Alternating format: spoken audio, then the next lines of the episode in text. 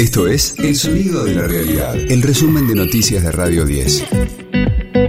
Hoy es viernes 4 de agosto, mi nombre es Karina Sinali y este es el resumen de noticias de Radio 10, El Sonido de la Realidad.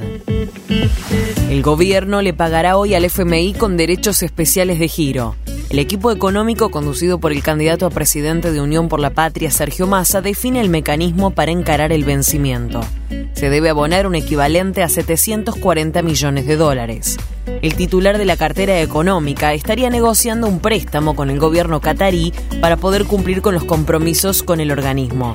En la provincia de Córdoba, Massa remarcó que el peor desastre de la economía argentina es el acuerdo con el FMI falta de reservas, inflación, o sea, pérdida de valor de nuestra moneda y obviamente el impacto que eso tiene en la pobreza tienen un primer origen que es escasez de dólares de la economía argentina. Estamos terminando de recorrer la peor sequía de la historia argentina, perdimos 21 mil millones de dólares de exportaciones, 5 mil millones de dólares de recaudación y después tenemos una de origen, es un endeudamiento brutal con el Fondo Monetario Internacional que nos dejó en un contexto de enorme dificultad centralmente a la dificultad del el cumplimiento de las obligaciones con el fondo.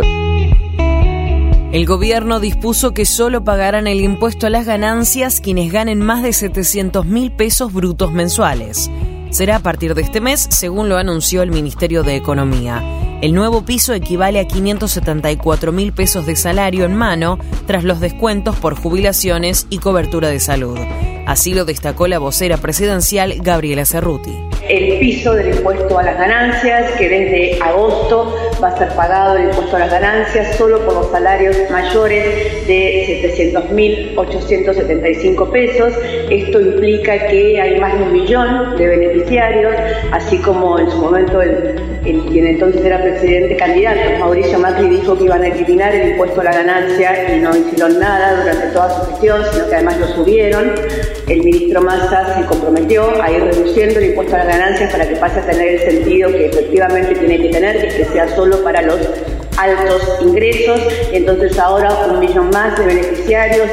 De lunes a viernes, desde las 6, escucha a Gustavo Silvestre. Mañana Silvestre. En Radio 10. Rodríguez Larreta instalará el centro de cómputos de la ciudad en Costa Salguero. Mediante una contratación directa por 125 millones de pesos, el gobierno porteño dispondrá de dos pabellones para el recuento de votos. Desde el peronismo calificaron la decisión como poco transparente.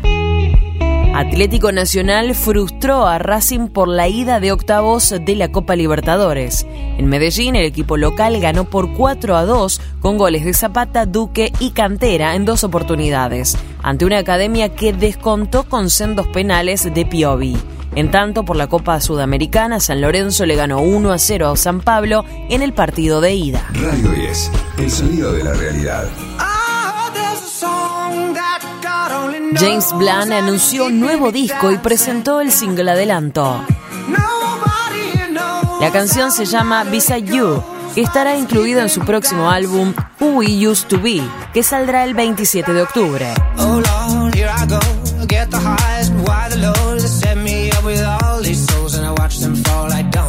El cantante británico describe al nuevo tema como un himno veraniego, lleno de alegría y entusiasmo, combinando sonidos acústicos con electrónica.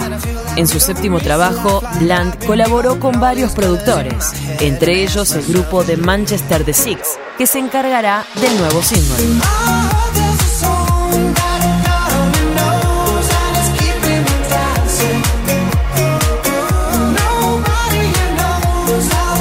Momento no ha anunciado una gira y nuevos conciertos. Este fue el diario del viernes 4 de agosto de Radio 10, El sonido de la realidad.